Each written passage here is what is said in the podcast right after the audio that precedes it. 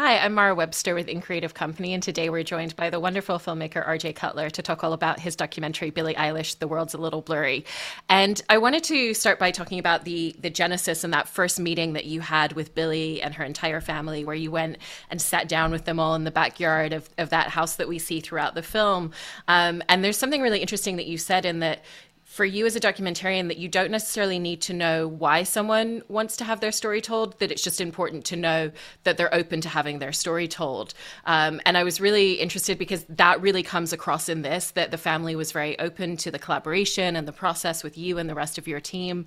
Um, and I was interested from the experience on your last films, that point where you had that realization that you don't necessarily need to know the why, you just need to know the yes. It's it's such a great question. So thank you for asking it because it really for me it goes it goes back to the beginning of of learning how to do this. Um, but I, I, I will say that um, I, I think on some level one of the most basic human desires is to have your story told. Um, you know, we're we're here. We're as, as as I think Billie's father Patrick would would have us acknowledge. We're we're we're here for but a moment. You know, we are a uh, we're dust in the wind, and uh, and and if we can leave a little, you know, a little uh, mark behind, we we are we're all grateful for the opportunity. Um, it doesn't mean that it's always the right time uh, or that we're open necessarily to, to, you know any number of specific ways of having our story told but it is a very human thing. And indeed when someone feels like it is the right time or it, it is the right process uh, that is the moment to to make a film like this because it's a big commitment. It's a big it's not you know i'm making a big commitment they're making a big commitment we're entering into a um, a relationship together. We we hope that that relationship will work out and that everybody will will feel good about carrying on every step of the way. Um, like any relationship, that's you know it's built on trust and that is fundamental to it. Um, when I first started making documentaries, the first film I produced was called The War Room. It was directed by D.A. Pennebaker and Chris Hegedus, and at that time, of course Penny and Chris were great legends in the in the uh, documentary field. Penny was was one of the pioneers of cinema verite, and and um, we were uh, the film was about the two men who were running uh, Bill Clinton's first campaign for the presidency in 1992, George Stephanopoulos and James Carville, and um, uh, we had filmed with them for a few days. We I was able to get us access to to film with them for a few days, but but um, during those few days, we really were trying to get a hold of Bill Clinton. And then when we went back and looked at the dailies, we saw these, the, you know, this kind of matinee idol, George Stephanopoulos. He was 32 years old at the time, brilliant, young, nobody had ever seen him before. And then this kind of wild Cajun, James Carville, who was, uh, uh, um, you know, Penny referred to him as the drunken uncle who won't leave the party. It, it, we, you know, he just seemed to be. He loved the camera for sure, but he we couldn't tell what you know how it would play. And then we looked at the dailies, and and Penny was the first to say, "There, there's a movie star. Let's make him. Let's make a movie about the two of them." And um, and so we went down to Little Rock to meet with James and to talk to him. And one of the things that he said to us at the critical moment after we sat and got to know each other a little bit was, uh, Why on earth would I do this? You know i'm here i am after a lifetime. I think he was well into his 40s maybe he was 48 years old at the time. And and he he he said i've spent my entire life trying to get to the point where i'm at now to have the opportunity to get um, have a man elected president and and uh, and and i think we're going to do it. And and but i can't take my eye off the ball. I can't be distracted thinking if i if i cuss on camera my mom is going to be mad at me. You know i i gotta i i i got a lot out of my mind. And so why why do you think I should do this? And um, and I, of course, was a, a novice at this and was sitting there ready to ready to sing and dance and pitch and sell and persuade James and convince him the, the, importance of doing this for history and all these things. And and um, but of course I deferred to Penny. Uh, uh um, and there was a long pause, and uh, Penny said, um, "You know what, James? That's up to you." That's I, I can tell you why I want to do it, and he did. He talked about his life's work, uh, telling the stories of people who care a tremendous amount about what they do and who are doing it under high stakes circumstances, and and and the importance of that to him, and and and why it was so meaningful. But he said, I, I can't answer the question for you. That's your own business. And I thought to myself, what an awful response. My goodness, the man's giving you a chance to close the deal, close the deal. But in fact, he was closing the deal because he was pointing out to James that um, that this is a this is about a, a, a, decision that James has to make to to have his story told in that moment, in that period of time. And we went back to the hotel. James said, "Well, let me think about it." And we went back to the hotel and it was about five in the afternoon and uh, we sat there for an hour or two or three it seemed like months to me waiting waiting to hopefully the, for the phone to ring with some sort of response to the uh, to, to to the moment. And um, and and after a couple of hours the phone did ring and it was james and he said well come on down. We're, we're working tonight uh, uh, come and film. We'll be in the war room. And we never we never stopped filming. That was that the movie was being made. He had made the decision. I can't tell you what he uh, what he uh, why he decided what he decided. Um, but he did make the decision, and and I have kept that lesson in mind and taken it to heart uh, ever since. And you're bringing up there the the stylistic approach of cinema verite, which is very much the approach of this film as well. Um, but it's interesting because that can mean more than one thing. Some of it is the way that you collaborated with your cinematographer Jenna Roscher in terms of the performance footage at concerts, where it's not necessarily about getting the coverage of every angle. It's about the relationship with Billie on stage, the relationship that she has with her fans. That way that you bring us into the connectivity. And then in the other aspect, it's it's not just following her around capturing moments. It's about having that level of comfort and intimacy with her and with her family where they're not necessarily talking to the camera, but they're talking to Jenna. They're talking to you on the other side of the camera. And because the camera's there, we're getting to observe what that conversation is on screen. Um, and so, how did you and Jenna really work on creating those two facets of of that very verite feel throughout the film, where you know we get such an essence of the comfort that not just Billie has, but her entire family with the presence of it all. Well, well, the, the the the I knew the minute I met Billie that the only way to make this film for me would be to make a, a, a verite film in the in the in the tradition of a film like Don't Look Back, which was Pennebaker's film about Bob Dylan and that he shot, I think, in 1965, 66 and came out in 67 uh, I, I just wanted the camera to be there. I wanted us to be there. I wanted you, the viewer, to be there. And I wanted us to be with Billie and Phineas and Maggie and Patrick as the year unfolded. That was it. That was my entire pitch to them. I said, I, I, that's that's what I said as we sat in the backyard. We talked about other things. We but but but in terms of what my approach would be that was the description and so everything that you see is a byproduct of that uh, the camera is present uh, we are present you know I, I people try to talk about us as as flies on the wall and we you know I, I tend to i understand why they talk about us as flies on the wall but that's not what we are we're people in a room and we're people in a room in a in a a, a, a relationship with our subjects. And it's a trusting relationship, and it's a relationship that is such that they are as comfortable being themselves as they are with anyone with whom they're fully comfortable being themselves. And they, and that's what it is. And as a result because they're comfortable being themselves with us we can film their lives and we've earned their trust. And so that's what you see. If they talk to us we're in a conversation. If they don't talk to us we're filming what else is going on in their world and their lives uh, Billie's very comfortable in that situation because she's comfortable really her whole life being surrounded by lots of people. It's a, it's a, you know, and she's also, of course, comfortable being on camera. She's digital native. She's been filmed since she's a child, you know, just kind of, you know, the whole movie environment. So, so it, it fit. It was a very natural fit. And Jenna, of course, is one of the great uh, cinema verite uh, uh, DPs, and so it was very uh, it was the right approach for her. She was the right DP for the for the job. And uh, Jay uh, Kim, who took the sound, is also one of the great sound recordists. And, and you need people like that who understand that you are in that kind of a trusting relationship with your subject. That's the um, uh, that's really fundamental to all that you're doing.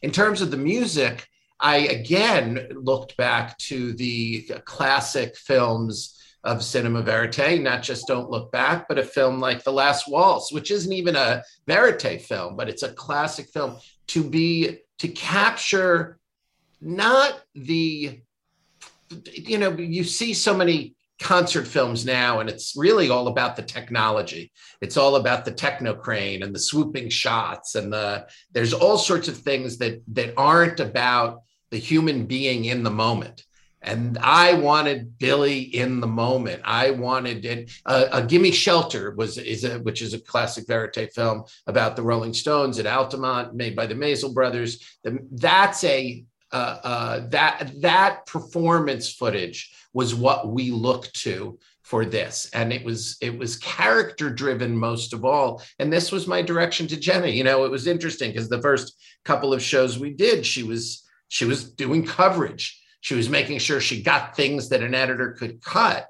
And i told her that i, I said don't don't don't worry about it. That's not what we're here to do. We're here to tell a story about billie. Be in the moment with billie and connect with billie and tell the story of what she's going through in this moment performing this song and um you know the results are it's it's it's as intimate performance footage i think as you, you, you you'll ever see, and it's very powerful as a result. One of the things that I thought was so powerful and, and really loved about the film is what it conveys about creative process and what it means to be an artist and those moments where you see all of the work that goes into it, the work ethic that's required, yeah. um, but also you know, you capture those instances of the pressure and the external forces coming in, but we also get to see the intimacy of the pressure that Billie puts on herself because she strives and works so hard on everything that she does, um, you know, and is always kind of fighting for perfection for her audience, for her fans. And so those moments where it falls short, what that feels like, like the performance where she injures herself at the beginning, and comes off stage not because she's having a tantrum but because the idea of giving the performance that isn't what she wanted for the audience is what emotionally hits her. And i was really interested about the discovery of that side of her and and finding those really key moments that would capture you know and really bring us inside to that emotion for her in the film. Yeah i mean I, i'm not sure that anyone really achieves greatness without tremendous work uh, that's one of the themes of, uh, of of the War Room, and and in fact, the War Room. One of the closing scenes of the War Room is is, is James Carville addressing the uh, campaign staff on election night, and and and and quoting the golfer Greg Norman, who says, uh, "Golf is a game of luck. The harder I work, the luckier I get." I, I think that's true of, of, of, of, anyone who aspires to greatness and who achieves it. And that is Billie is aspiring to greatness. There's, there's no question. Uh, certainly, she and Phineas have been given incredible talent uh, they, that came from the heavens. They, uh, um, there, there's, you know, there's something going on in that house, but there's something going on in the, you know, in the house where they gestated. You know, Maggie is uh, is is has has and Patrick have given them this this genetic makeup and then they've nurtured them in such a way that they could thrive. But the two of them you know there's a 10,000 hour sign in Phineas's it was in Phineas's bedroom now it's in his house. And uh, and that's a reference to of course Malcolm Gladwell's uh, um, uh, a series of essays about um, about the fact that that if you put ten thousand hours into into something, that those who have achieved greatness, likely, you know, he uh, uh, Malcolm references the the Beatles in Hamburg, the fact that they played night after night after night after night. They didn't just arrive.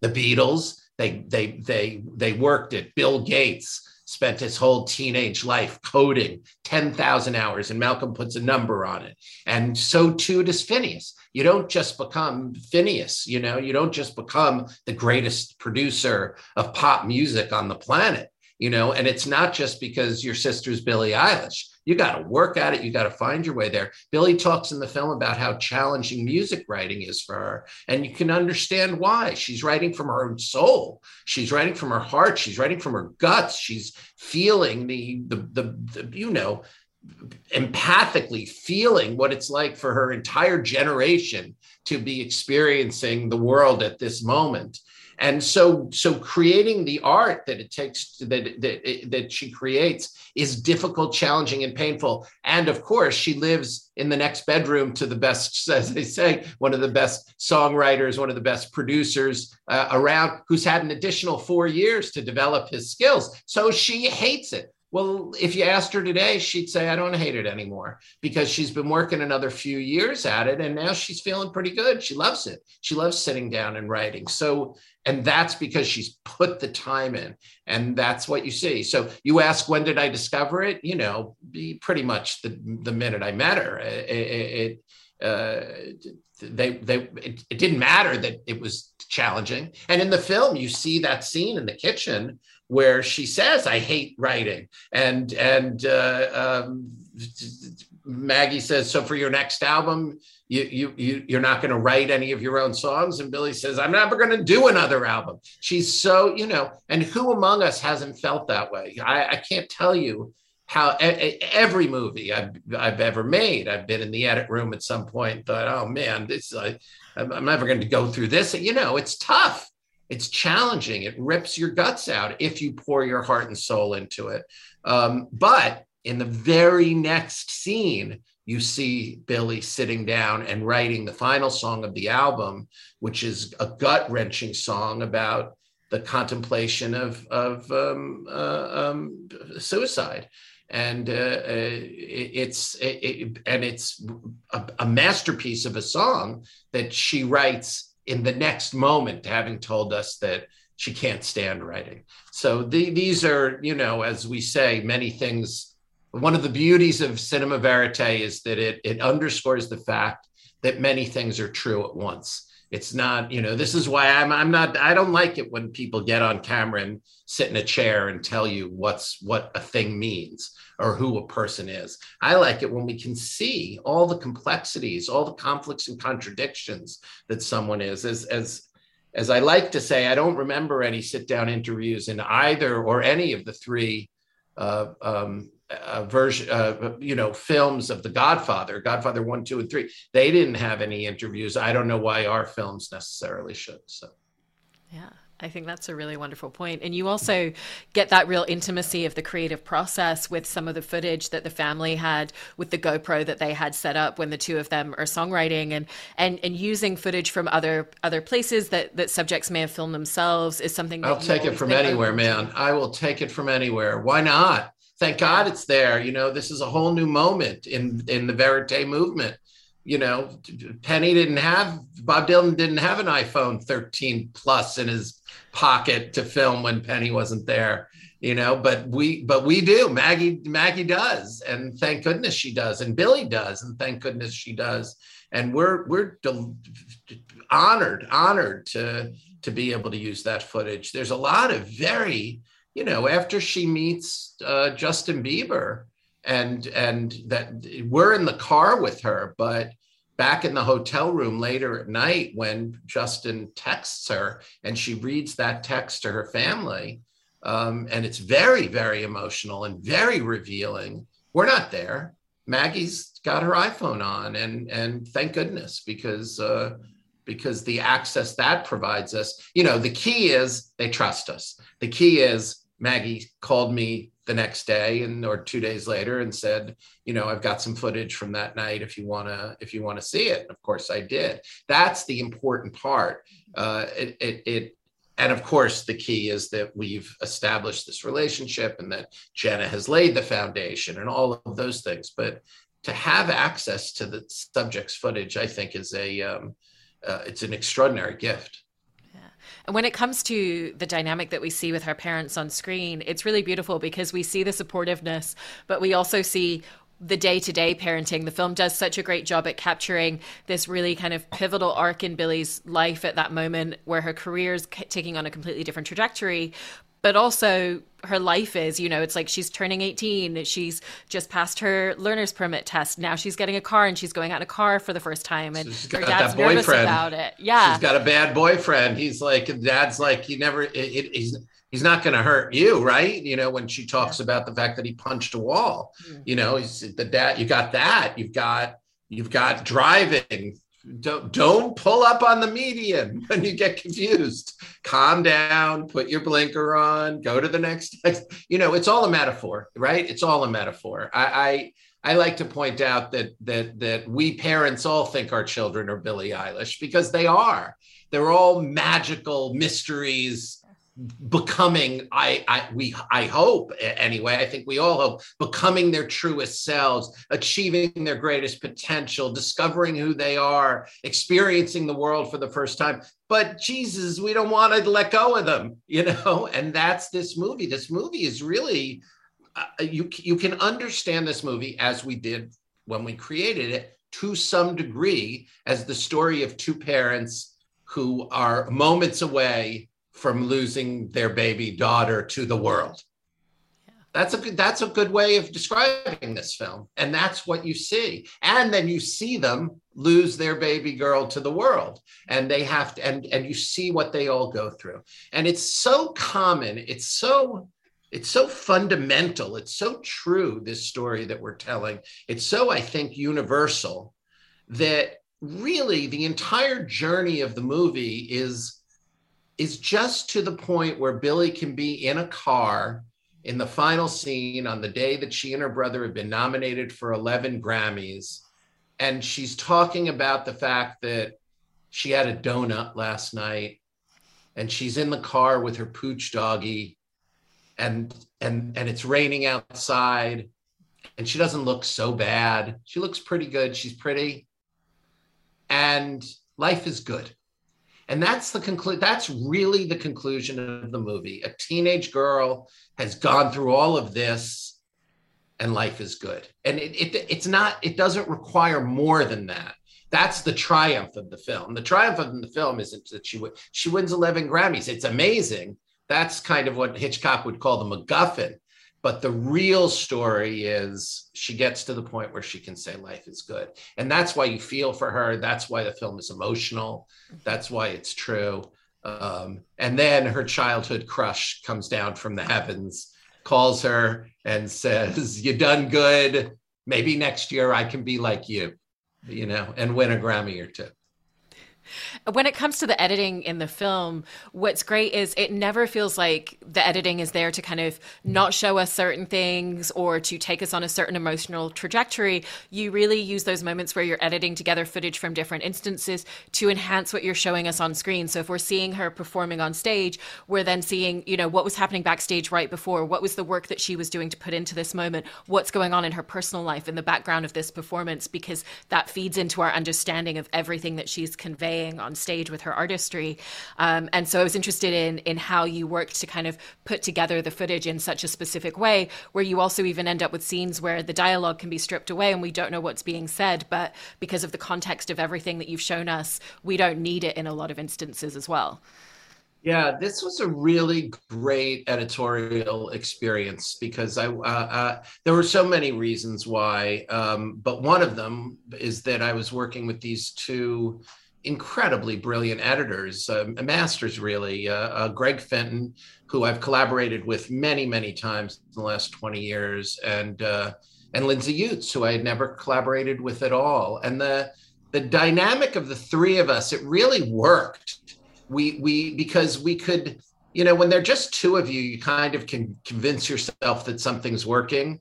Or if between the two of you, you can't quite figure it out, you you you you you can look the other way. When there are three of you somehow that doesn't fly. Somehow somebody's going to say you know what guys? That kind of that scene we're not i'm not in i'm not feeling it. I'm not inside her head. I'm not i'm bored this isn't quite working that scene doesn't work. And you know you tend to you can gang up on each other. So if there are two of you who feel that way the third you know and it's the, the triangular nature of that creative dynamic was in this case incredibly fruitful for us. Um, and uh, you know my experience there are two um, there, there, there are two kind of broad buckets of the of a post experience. Sometimes you're building up you have some key scenes and you're building a movie around them and sometimes you're boiling down you've got a ton of and this one's much rarer you've got a, a, a ton of great material and you're just reducing reducing reducing i compare it to of, the, you know, when they teach you how to cook, one of the things they teach you how to do are sauces. And sauces are all about reduction, reduction, reduction, reduction, getting it down to the essence of the taste. And that's what this film was. Our first cut was 25 hours long. Uh, we it was an assembly of all of the scenes that we thought were great. That's a lot of hours to work with. You know, that's a lot of great. It's it's challenging because it's tough to get from 25 hours to two hours and 20 minutes. But that was the process. The structure of those 25 hours wasn't a whole lot different than the structure of the final film. Some pieces, key pieces, two or three key pieces moved around and made the film what it is, putting that section about her family history at the beginning as opposed to where it lived for most of the edit process, which was at the very end in the closing credits, made a huge difference. Um, there were other things that moving around made a huge difference. But other than that, it was all about reducing, reducing, reducing, and cutting the cutting the scenes out that didn't belong. And um, that's how we got to what you described, which seems kind of inevitable. It seems like well why wouldn't you? Of course you would put that before that before that before that. And of course you would have exactly that amount. And you would see this this very organic uh, uh, narrative. But um, but believe me it, it, it it's it's it's a lot of a lot of time i mean we cut for 14 months and um, and and used every minute for sure I mean, speaking of, of pivotal moments, there's the moment towards the end of the film where Billie has her notebook where she writes a lot of her lyrics, and then she opens up and and shares a whole deeper side to that and a lot of what yeah. she's been going through personally, yeah. emotionally in the past.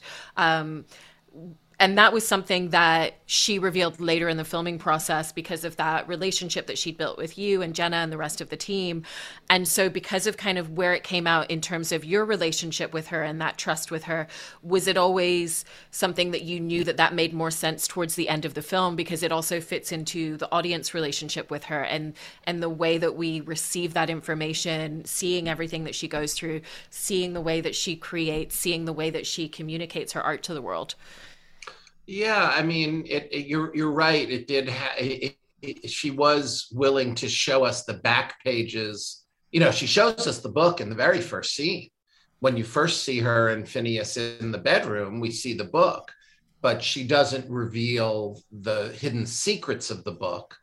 And then, very significantly, the wall in her bedroom until the end of the film. And and that's how the process went. That's how our relationship developed um, because our relationship developed that way, it felt very natural for that material to be towards the end because your relationship as a viewer is developing in that way. She's also in the healing process. So to look back and to reveal now the things, the core things that she's healing from, it's not a surprise that she was in this pain as a as a younger as a 14 year old as a 15 year old because you've seen her write songs about it. But to be specifically shown what she was going through in those moments to be specifically shown that wall that she basically was carving her her her her her her agony her pain into um, it, it, it, that is something she, it seemed truthfully, she could only reveal at this later point in her life, and that's why it lives where it lives in the film. And um, and it answers a question that we've been asking all along. You know, what what is it that she that for her specifically that has allowed her to feel this universal um, these universal feelings that lead to the the music that she's written. Mm-hmm. Um, and it's really quite it's so fascinating to me because if you watch this film and then listen to the album she released this year, Happier Than Ever, you see all the moments really that lead to those songs. There's so so many of those songs are about her relationship with Q. So many of those songs are about her relationship about her relationship with herself. So many of those songs are about her finding, you know, she's happier than ever. She doesn't say she's happy, but she says she's happier than ever. She's on, you know, she recognizes that she's on a journey. And so, and you see that journey in the film. Of course, you see her literally write two of those songs in the film. Uh, the the the uh, you know the bond songs she writes in the film that's not on happier than ever but of course she's released it now and happier than ever you see her write you see her and Finneas in the bed writing that song uh, so you you you you recognize Billie as the kind of you know personal artist documenting her own life when you listen to happier than ever and i, I find that very powerful yeah. Well, I think it's a really incredible film and, and, piece of filmmaking because it, it does that really wonderful thing and finds that special place where, for people who already know so much about her and are incredibly huge fans of hers, it brings them further into the world. And then it also brings people who maybe don't know as much or have heard a couple of songs so deep into this world as well with the way that you've captured all of this intimacy and the emotion and, and what it means to be creative. Um, so, congratulations on everything with the film. And thank you so much, RJ. Thank you. What a terrific interview. I really appreciate it. Uh, uh, great talking about all of these things.